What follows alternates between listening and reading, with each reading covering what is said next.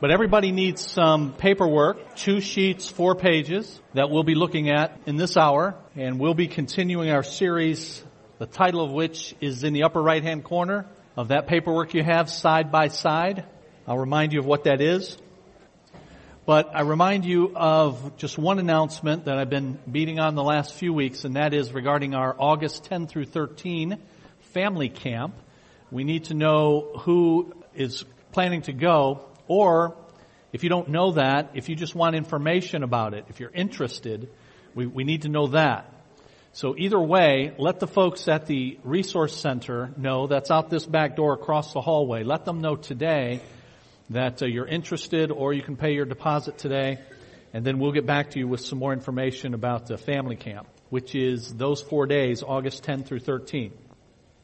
And also, our midweek program has concluded for our adults. We had a 12-week semester for the 3 adult classes that we had going on. Those all 3 have concluded as of this last Wednesday. But the kids program is still going for 2 more Wednesdays. So if you have children in the Community Kids Midweek program, that's still going on this Wednesday. And while you are here, and for anybody else among our adults who would like to attend, we do have an adult class this Wednesday.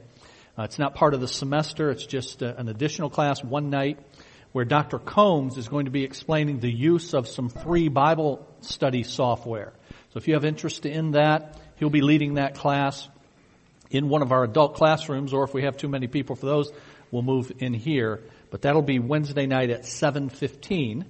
So if you have kids in the program, you'll have something to do. Even if you don't have kids in the program, you're welcome to attend that class. Then 1 week from Wednesday is the last night for everything, and that is the Pinewood Derby for the community kids. That night there are no adult classes, just the Pinewood Derby. All right, everybody have the paperwork you should have received on the way in. At the top it says our series is Side by Side. It's a 7-week series, and today is the middle week. It's the 4th week of those 7. And this series is about 2 major things. It's about, 1, the fact that we all are in need of help. And then secondly, that we have been called by God, each of us, to one another to give help. So we're people who need help, and we are to be helpers. And today we will conclude the first of those 2 about us being in need of help. And you see at the top of page 10, getting help from God and from others. Now, if you don't have the paperwork for the prior 3 weeks, we either have that at the information center, or if they've run out of copies of the prior 3 weeks, then if you give them your email address, then we can send that to you this week.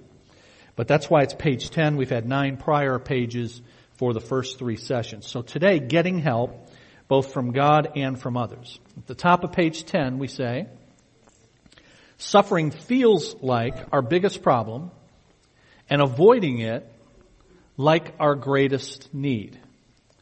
But sin is actually our biggest problem, and rescue from it is our greatest need. Now notice that the word feels is in italics. It's emphasized. Suffering feels that way. So we feel suffering, and because we feel suffering, it feels like the biggest issue that I have is to get out of this suffering, whatever form it takes.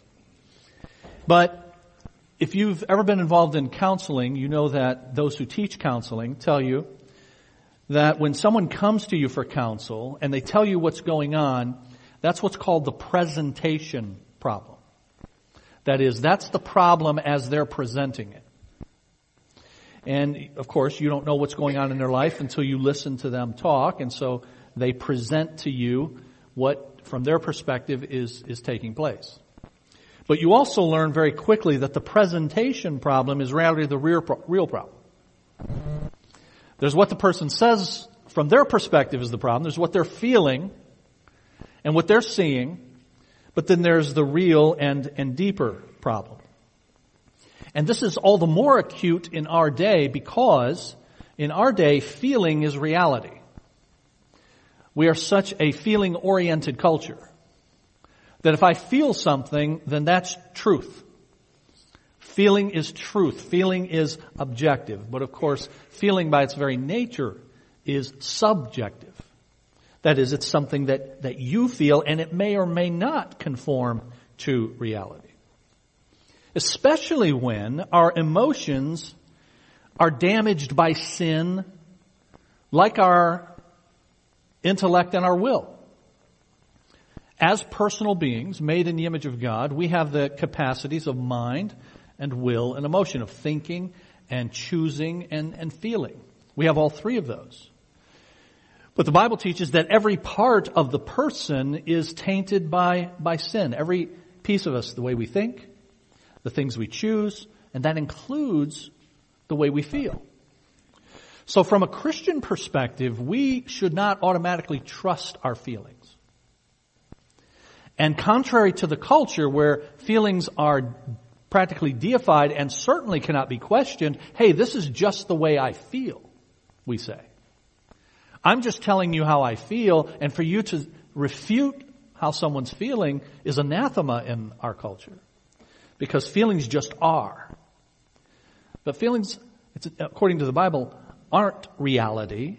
It's not that they just are, but rather feelings come from how we think and what our desires are and what our attitudes are.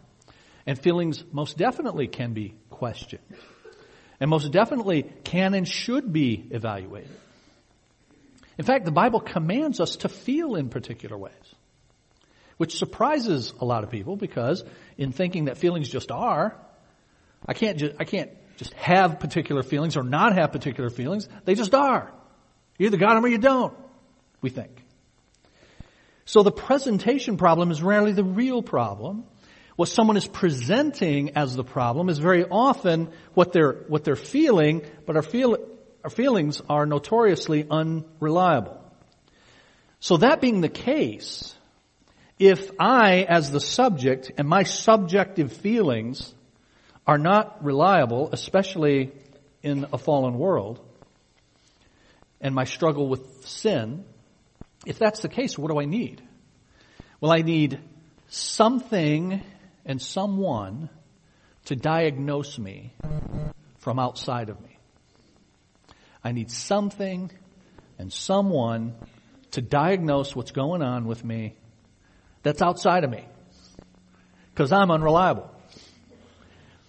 The truth is, as I judge myself, I've got the whole feeling issue that I've talked about, but I also have the bias issue, the prejudice issue. I'm always biased and prejudiced toward me. I'm a big fan of me, and you're a big fan of you. So when you think about what's going on with you, you're always better than you really are. That's our tendency anyway. So we need something and someone outside of us to diagnose. Now, what would that something be? The something would be the Word of God, the Bible. The Bible, because it is God's Word, has the ability to diagnose us as no other external thing can. And Hebrews chapter 4 and verse 12 tells us that, Hebrews 4:12, that the Word of God is alive and active and sharper than any double-edged sword.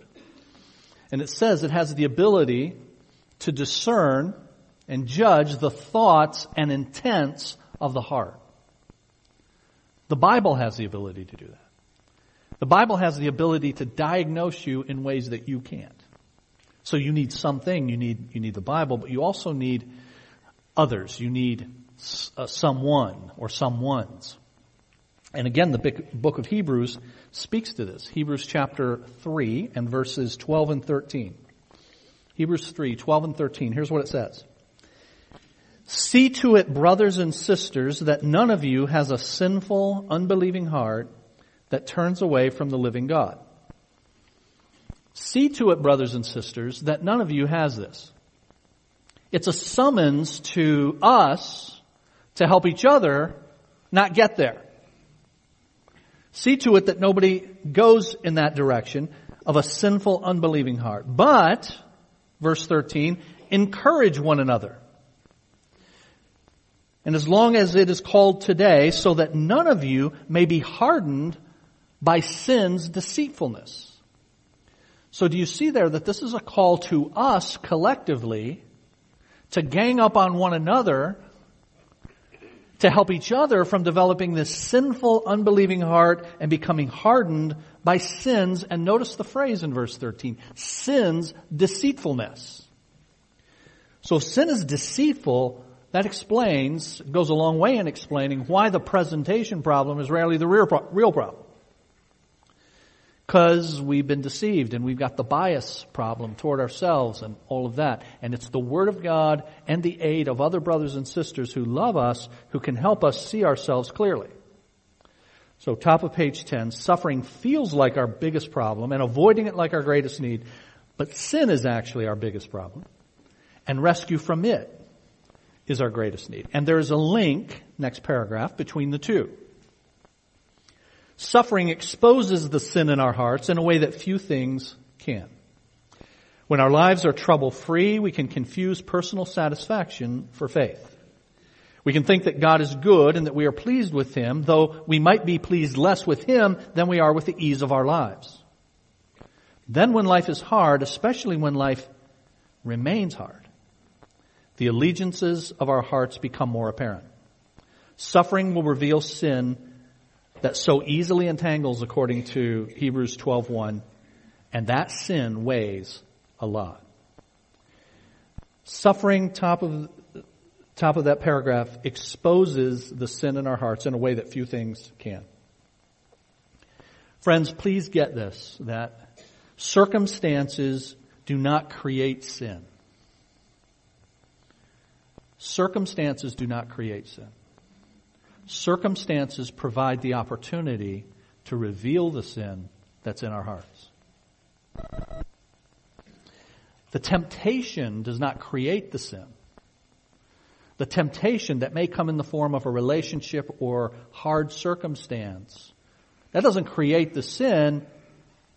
It provides the opportunity for the sin that's already there to be exposed. And if you'll get that, just that, it will help you immensely in avoiding focusing upon the thing that's going on in my life as the cause of what's happening in my life.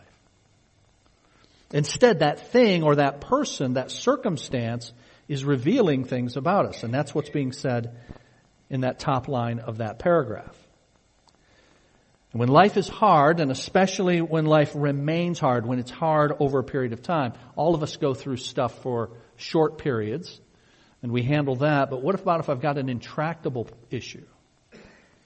Something that's imposed on me from the outside by someone or something, a diagnosis, a job problem, a relationship, my spouse just won't cooperate, and I want to live for, let's assume you want to live a godly life, and your spouse is not only not helping you, they're hindering you.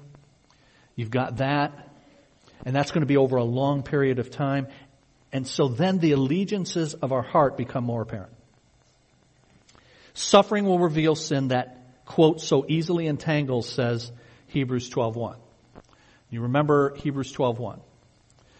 Hebrews tells us in chapter 11 about what we call faith's hall of fame, and it lists all of these people that God used in marvelous ways because they believed, because of their faith.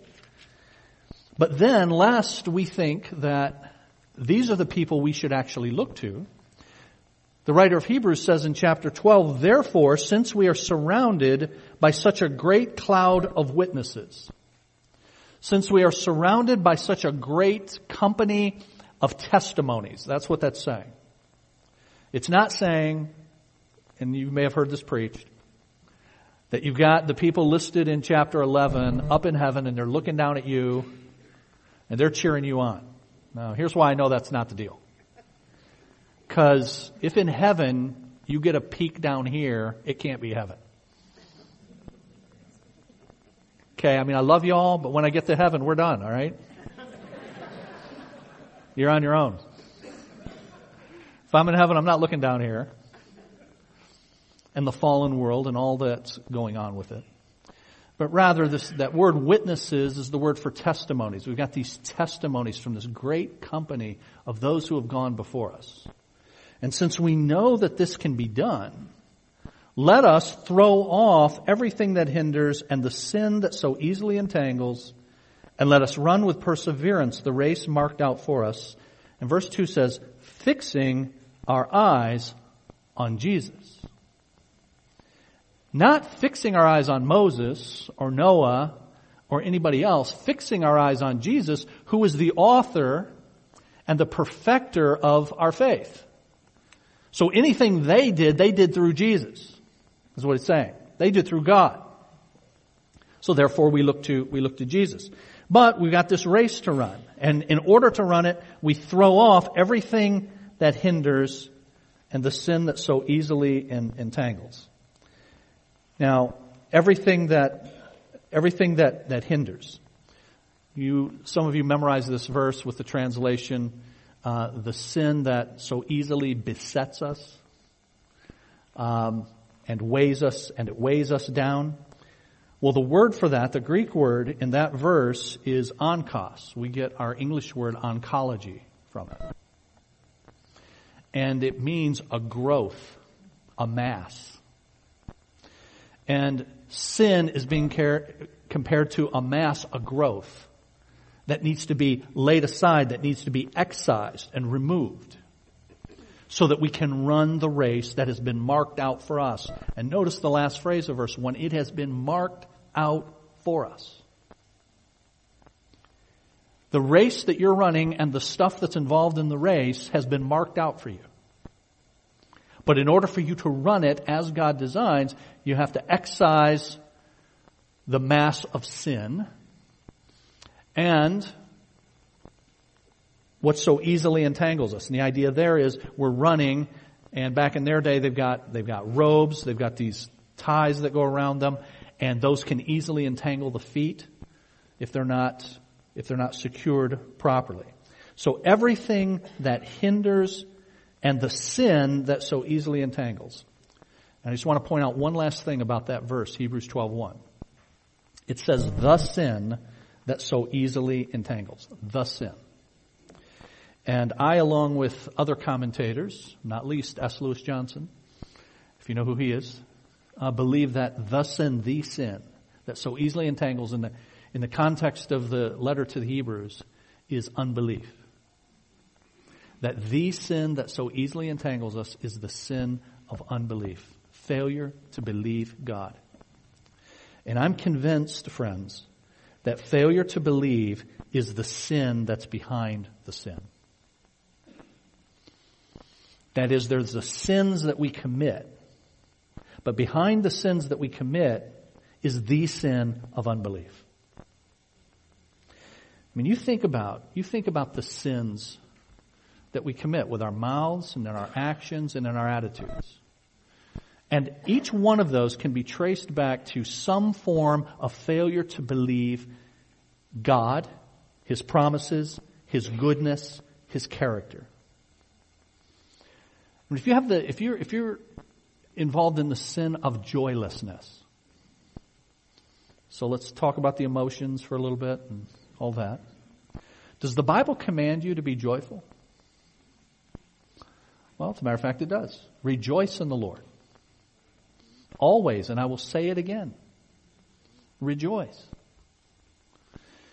But if you're committing the sin of joylessness, you don't have joy in your life because of the stuff that's going on, because of the people that are in your life. That's the race that's marked out for you. And yet, you have a lack of joy, disobeying God with this joylessness. Now, what's the unbelief behind that? The unbelief behind that, it could be a number of things, including that God is good. I don't believe that God is good if I fail to have joy in the midst even of difficult circumstances. Or I don't believe that God is omnipotent and sovereign and that He knows what He's doing in the midst of all of that. So behind all of these things, there is lurking the sin of unbelief, failing to believe something about God and His promises and His character. Third paragraph there. We don't always like to look at it, but this burden needs to be dealt with. Sin is the heaviest of weights. Forgiveness is the greatest deliverance. So in order for us to get help, we've got to see the weight that is the sin that is bogging us down in the race that's been marked out for us. We say there are only people who know they have burdens can be delivered from them. Sadly, the method for that deliverance, confession, has been tarnished. Now, let me just stop there and remind you as to what confession is. One of the words that's translated confession in your New Testament means literally this. Confession, say the same thing. That's what the Greek word means. It's a compound that means to say the same thing. So when I confess sin, I'm saying the same thing about it that God does. That's what confession is. I'm saying it. Confession involves saying, but not saying it the way we normally say it. We say it the way we see it. And the way we see it is often tainted, a la what we just talked about. Our feelings, our distorted judgment about ourselves. So what we say is tainted by that distorted perspective. And yet God tells us in His Word about the things that we think and say and do and the attitudes and desires that give rise to them. And we need to say about those things the same thing that God says about it. So as an example, are you a person who grumbles? Don't raise your hand. Are you a person who grumbles? Are you a person who complains? Now, you just think that's a garden variety sin. It's not really that big a deal. In the pantheon of sins, complaining and grumbling, if that's the worst I do, come on. Okay? But God thinks it's a really big deal. Did you know that? Like a really big deal. Because it expresses something deeper. It expresses some unbelief about the character of God. Now, I just want you to, we'll come back to page 1 here, but take a look at, or page 10. Come look at page 11. Top of page 11. The top of page 11, throughout biblical history, God has graciously let His people see the realities of their hearts. When He liberated His people from Egypt and He led them into the desert on the way to a fruitful land, the people grumbled against Moses and Aaron, wondering, as many of us would, why they were being taken out of Egypt only to face other hardships in the desert. So, those of us in leadership, we love this passage. Because it's, look, you got your leaders, stop grumbling, okay? But you can see, and I could certainly see myself doing the same thing. You got your leaders, they're leading you out into the desert, and you're going, we need a new election here. This doesn't look to be the right way to go, and it should be obvious to anyone. But Moses saw it clearly. Next paragraph there. Your grumbling is not against us, but against the Lord. Now, no one had said a word against God, but in reality, they all had. And the Lord Himself responded to Moses by exposing the truth. The Lord said to Moses, how long will this people despise me? How long will they not believe in me, in spite of all the signs that I have done among them? Now, do you see what God is saying is behind the grumbling? It's failure to believe in me. It's a complaint about my character. That's what's behind it. Philippians chapter 2 and verse 14. Okay, because that's, the Old Testament. That's the book of Numbers. And we have a tendency to kind of blow that off. That was those people back then. Philippians 2:14, quote, do everything without complaining. Yikes. That's a command in your New Testament. Do everything without complaining. A command that is to be obeyed. So, page 11 again. All they did was a little grumbling during a challenging day. And the New Testament letter from James follows up on this insight. In James chapter 4, James takes us from things that are obvious, such as disputes and quarrels in that chapter, and then he moves to things that are less obvious, like our out-of-control desires and demands, our friendship with both the world and the devil, and, strong language here, but our hatred toward God, at least in those moments. What has seemed like a perfectly good reason to get ticked off at someone becomes a time for the Spirit to take us into depths we could not see without Him. It's important to keep that understanding of our hearts in mind. Bad behaviors, even those that are culturally acceptable. You guys see that? Even those that are culturally acceptable. In the culture at large, and let me add, in the culture of the church. There are sins that are acceptable, unfortunately, in the culture of the church. I mean, there are sins that just are completely unacceptable. Drunkenness is unacceptable. Sexual sin is unacceptable. We got a list of things that are unacceptable. You commit those sins, you'll find out they're unacceptable. You want to grumble and complain? We're good. Yeah, we do that here. Yeah, we're about that. Culturally acceptable. So, bad behaviors, even those that are culturally acceptable, like a little grumbling, are expressions of our spiritual allegiances. Through confession, we invite God's spotlight on those uneven and divided allegiances. So we say the same thing about it that God says. That's what confession is. We don't let the culture define for us what our sin is. We let God define it. Now if you go back to page 10.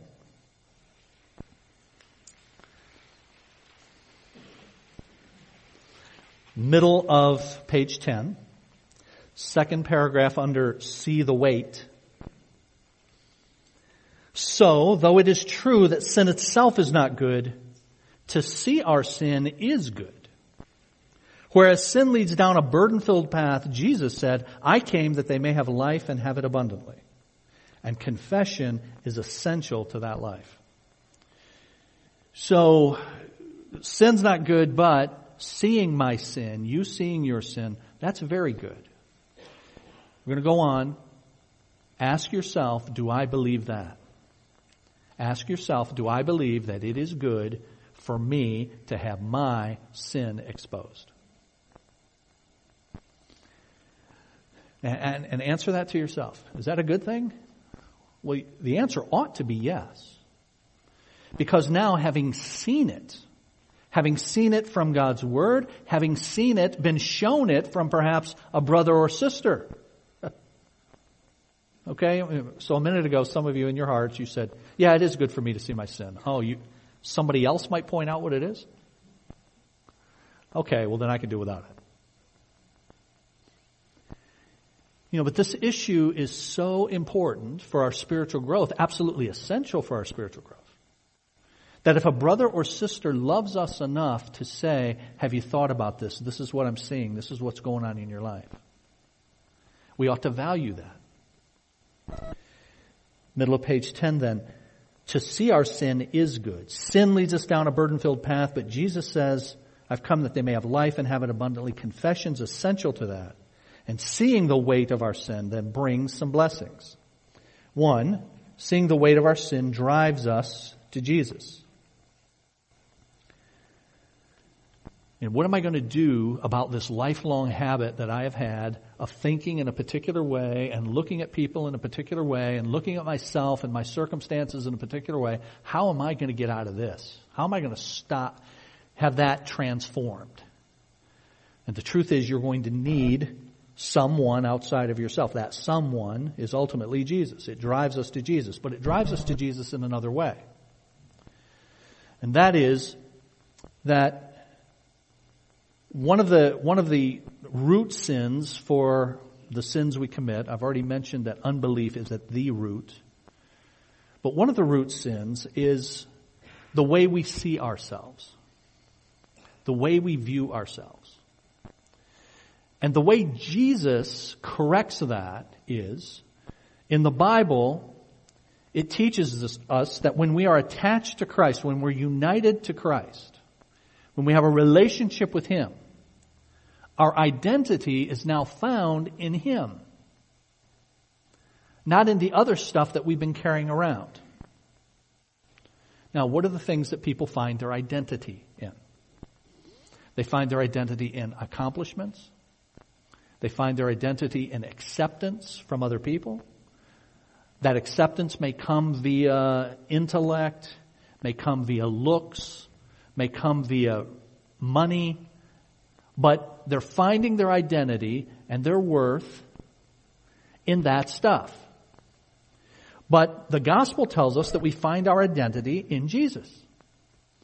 Jesus tells me, and my relationship with Jesus tells me who I am, not all that other stuff. And so if I see that clearly, then I'm able to deal with the struggles that I have by way of sinful desires, thoughts, words, and actions. I'll be able to face it. Or to put it another way, I've said it this way a lot. Some of you have counseled with me and I've told you this. You don't have to cover it because Jesus has covered it. You don't have to keep covering it because Jesus' blood has covered it. So now I can deal with it. Now I can be honest about it because of my identity in Christ. Seeing the weight of sin drives us to Jesus. Number two, seeing the weight of our sin brings humility. It both brings humility and, we could add there, it requires humility. Because if I don't have a modicum of humility, I won't be willing to look at my sin initially at all. So it requires humility, and then it brings further humility as I see more and more about myself. And then seeing the weight of our sin is the beginning of power and confidence. It's the beginning of power and confidence as the Bible describes it. One of the reasons that we aren't willing to confess and deal with our sin is because we define power and confidence the way the world does. But as you look at what the Bible says, it defines power and confidence completely differently than that. The power that you have to live the Christian life is not in yourself, it's in Christ. One, the world would say, no, you're a self-made man or woman. You do it. Pick yourself up by your bootstraps. And the confidence that you have is not in yourself, but rather in the God who has spoken and the God who has entered human history and done what Christ has done for us. So lay that weight down, bottom of page 10. To lay the weight of sin down means looking more carefully at our hearts. Though we don't always realize it, all sin is personal. It's against God. It's against God and His, notice the word there, character. And that's why I said before, I won't belabor it anymore, but behind sin is the sin of failing to believe something about God and His character. Our sin says, I want my independence. I don't want to be associated with you. I want more than you can offer me. I know what is best for me. Or, and this is scary, I hate you. But that's James 4. We don't always know we're saying these things, but it's the nature of the heart. There is more going on than what we see. So, if you look at the middle of page 11, seek help from the Lord. Real life begins with help. I need Jesus. From a biblical standpoint, that's where it begins. And so where do you go if one of your sins is worry? Every time I talk about worry, I like to just let it hang out there. Because worry is one of those almost universal sins. And here's what the Bible says. You see it there, Philippians 4. 2 verses after it is said, rejoice in the Lord always, and I will say it again, rejoice. Then in verse 6 it says, do not be anxious about anything. So don't worry. And do you remember in Matthew 6 in the Sermon on the Mount, Jesus said that. Don't worry. Do not worry. Did you all know that the most often repeated command in the Bible, the number one command in the Bible, is do not fear, be not afraid. But if I worry, am I not saying something about the character of God? when I worry? Am I not failing to believe something about the character of God?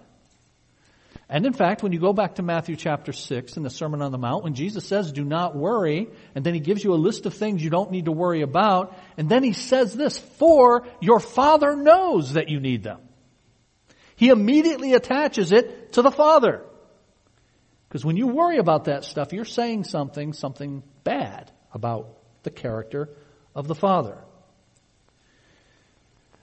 And so do not be anxious about anything, says Philippians 4, but in everything, in every situation, by prayer and petition, with thanksgiving, present your requests to God. So seek help from the Lord.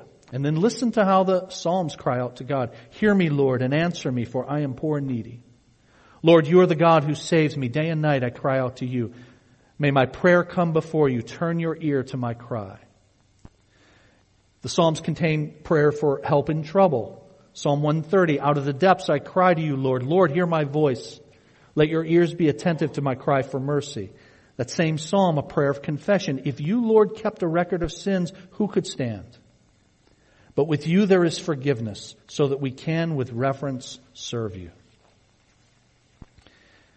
And then the Psalms contain prayers to know the Lord better. God is our refuge and strength and ever-present help in trouble. The Lord Almighty is with us. The God of Jacob is our fortress. And then you pray, Lord, help me to know that about you, that you are this fortress, that you are our strength. So practice praying. And here are just some practical suggestions in the last 8 minutes that we have. Every command in Scripture becomes an occasion for confession. Well, think about that. You're reading through Scripture and you see a command to be or think or do something. That can become an occasion for confession, can it? Because the truth is, very often, you're not thinking that way. You're not saying those things. You're not doing those things. And so it's an opportunity for confession that, Lord, I am not doing these things. I'm failing to do these things, or I am not doing them as well as I ought to reflect you. So you can practice praying that way. That'll keep you busy praying a lot. Prayer for the sick will include the circumstances of the sick person, but also their soul. Because I see something, I know that there's something behind the obvious. The obvious is you've got an operation coming up. But the less obvious is you're struggling with that. You're struggling with why is this happening? You're struggling with worry about what's going to happen when they toss me out of the hospital after one day when I really should be there a week. You know how the insurance thing works. Is the insurance going to cover it at all? I'm worried about that. There's all of that kind of stuff happening beyond the physical malady that's being treated. Prayer about our selfish boss will include petition that the boss, yes, will act justly toward me and that we will still be able to work knowing that Jesus himself is our boss. Or that we'll find opportunities to trade kindness for the boss's selfishness. Well, what a great way that would be, right? To think about it. And then the fourth bullet there, it's another example. Prayer for an out-of-control schedule can include confession of wanting to please people. You see, part of the reason I've got an out-of-control schedule, if you have one, may well be that you're always saying yes to everybody because you want to please everybody. And that may need to be confessed. Confession of an obsession with video games. So for you video game enthusiasts, we got you here, okay? Faith to take a weekly rest. Lord, help me to have the belief, the confidence, the faith to take time out. Now, why would you need faith, belief to do that? Because if I miss work, how am I going to be supplied for? So it takes faith, belief to do that. Did you know when the Israelites observed and God commanded to not do work on the Sabbath, that required faith to do that? To say, I'm going to cease from my work, and what's going to happen to my business? What's going to happen to my field, and so on? And then, fourthly, grace to focus on what's in front of us as we trust God for things that are not in front of us, for things that are yet to do. All right, so you're seeking help from God, and then seek help from others. Asking people for help makes calling out to the Lord seem easy. The Lord already knows that we're weak and needy, but what about other people? That's a different story. They may not know, and we desperately want to appear competent before them. Even though spiritual neediness is one of the most attractive acts of a human being, we have our own views of strength, honor, and what's most becoming, and pleas for help are not on that list. But it really should be simple. The Apostle Paul wrote, "Brothers and sisters, pray for us," in multiple places. Apparently, he was no longer embarrassed by his weakness and need. Paul was thoroughly schooled in rejection and humiliation. He was once a noted up-and-coming Pharisee, and then he became nothing. Paul was unconcerned about his own reputation. This is how he was able to ask for prayer. We need to learn to ask for prayer about both circumstances and matters of the heart that sit below the surface, for things seen and unseen. So, here's how to do that in our closing moments. Put your burdens into words, and second, attach words of Scripture that capture both your real needs and God's purposes and promises. That is, we pray for what we know our Father wants to give us. So here are some examples. First, the burden. I've been so tired. I feel like I'm always a few steps behind on everything. But don't just leave it at that. Attach Scripture. Ask a friend, would you pray that I would rest in Jesus? And how's that based on Scripture? Matthew 11. Come to me, all who are weary and burdened, and I will give you rest. Take my yoke upon you and learn from me, for I am gentle and humble in heart, and you will find rest for your souls. My yoke is easy, and my burden is light. Here's another example. Top of page 13. First, the burden. This is so hard.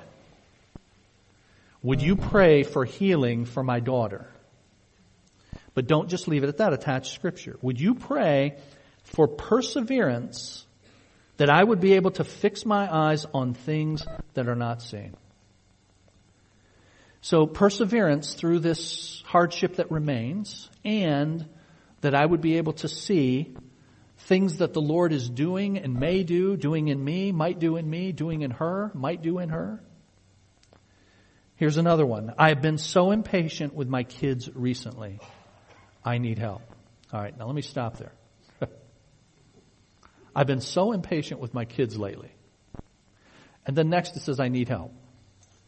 Now if it's the outside circumstance deal, then that's what's causing me to sin. If that's the way you look at it, rather than it being an inside job. If you look at it as the external circumstance and relationship is what's causing me to sin, then here's the way that would go. I've been so impatient with my kids recently. Will you take them?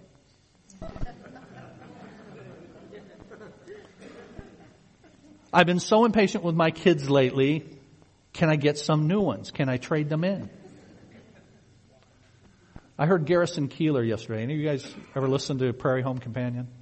Anyway, he was talking about how God, when kids are born, He's got a soul shoot. He shoots souls out. And a soul attaches to that kid. And he says, and sometimes, God's got a sense of humor. And so sometimes He just gives you somebody else's. And then you look at it and you're wondering, where did this kid come from? Whose kid is this? I've been so impatient with my kids recently, I need help. Attach Scripture. Would you pray that I will know Jesus' unlimited patience toward me so that I will pass that on to my children? Wow, what a beautiful thing. My kids need to see the patience of God in me toward them. Would you pray that I will see my anger as my problem and not theirs? I want to see that anger is murder, and the problem is that I demand something and I'm not getting what I demand. And you see the references there. One final one. First, the burden. Will you pray that I will find work? Attach Scripture. And would you pray that I will trust the Lord for manna each day rather than getting swamped by my anxieties? And sometimes our prayer can be very simple and desperate. I feel undone. Would you pray for me? I don't feel that I can pray for myself. I don't even know how to pray. And if you've prayed for someone, you know it's a privilege. Others will feel the same way when you ask them to pray for you. And then lastly, there on page 13. when God gives the help. Recognize that. Talks about how in the first part of your Bible, the Old Testament, they would set monuments up to commemorate how God moved and God worked to supply for them, to remember that. And so recognize the help when it comes. You know, one very simple way is to thank, of course, God, thank the Lord first, foremost, and profusely. But then thank those that God has used to help you as well. All right.